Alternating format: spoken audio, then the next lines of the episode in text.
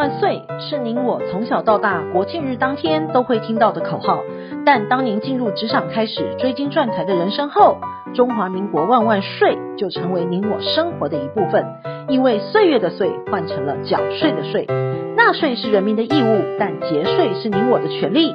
所以唯有正面对战，才有博胜的机会。聪明的您，就是要有强大的应税智商。每周二与五，Cindy 都会与您在空中一起练税功，也欢迎大家持续练功。想睡的听众们，大家好，欢迎回到想睡的单元。身价上亿的詹雅雯出道超过了三十年，唱出了无数首脍炙人口的歌曲，也为她累积许多的财富。他自去年宣布自己罹患了帕金森氏症之后，今年四月又发现左脑长了零点五三公分的脑动脉瘤，因此进行手术的治疗。詹耀文虽然乐观面对病魔的纠缠，但已经事先想好遗产要如何处理了。他已经找好律师处理遗嘱，其中一位的受益人就是他的经纪人，也就是他的表妹。另外，自己的弟弟、妹妹等等的亲朋好友也会将他留下来的金钱。替他继续捐款行善。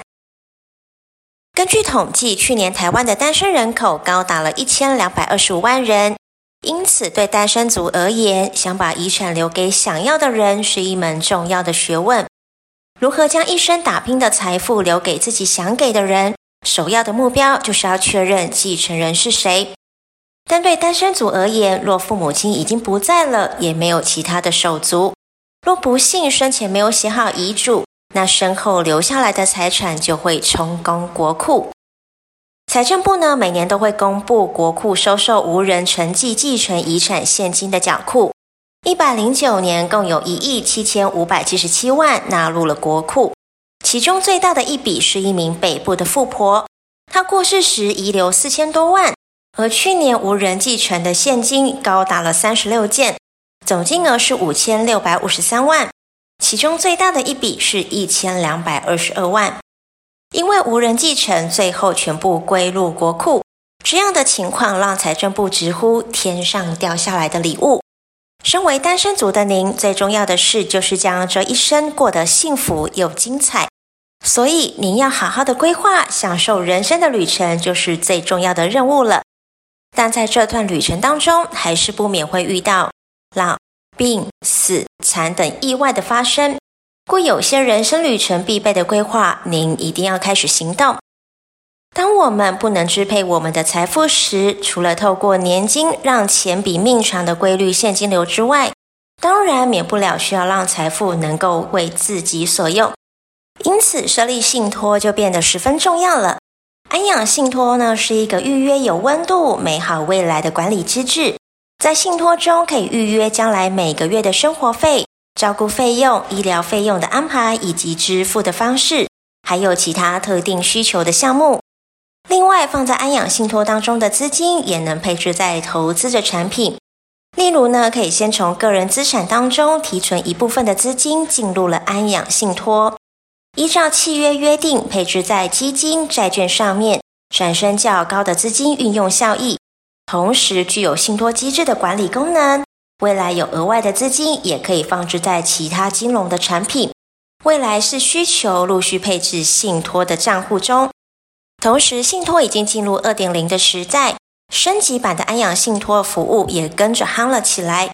根据信托公会的资料，目前有十六家的银行推出可预办、无门槛、低签约金的预开型安养信托的服务。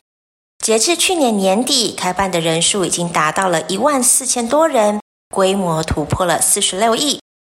再来呢，就是意定监护的制度，而所谓的意定监护是民法一个很大的进步，也就是开放当事人在意思能力健全的时候，自行选择监护人，订定契约，并由公证人公证。于本人受监护宣告的时候，受任人允为担任监护人。以替代法院依职权选定监护人，较符合人性尊严以及本人的利益。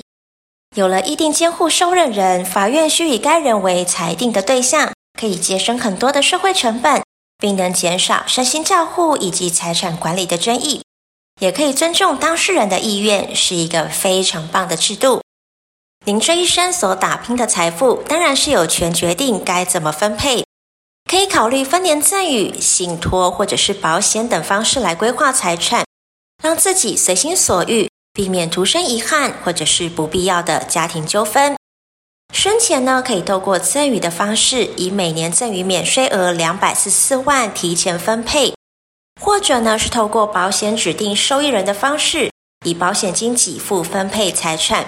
就免受到特留份的限制，或是透过预立遗嘱的方式，不管是哪一种遗嘱，都是具有其法律的效益。前提是要遵守法律的规定，符合民法的要件，而且它是无法排除民法特留份的规定的。必要的时候呢，可以指定遗嘱的执行人，确保单身族在传承时可以达成预期的目标。单身是老天爷给您今生的特权。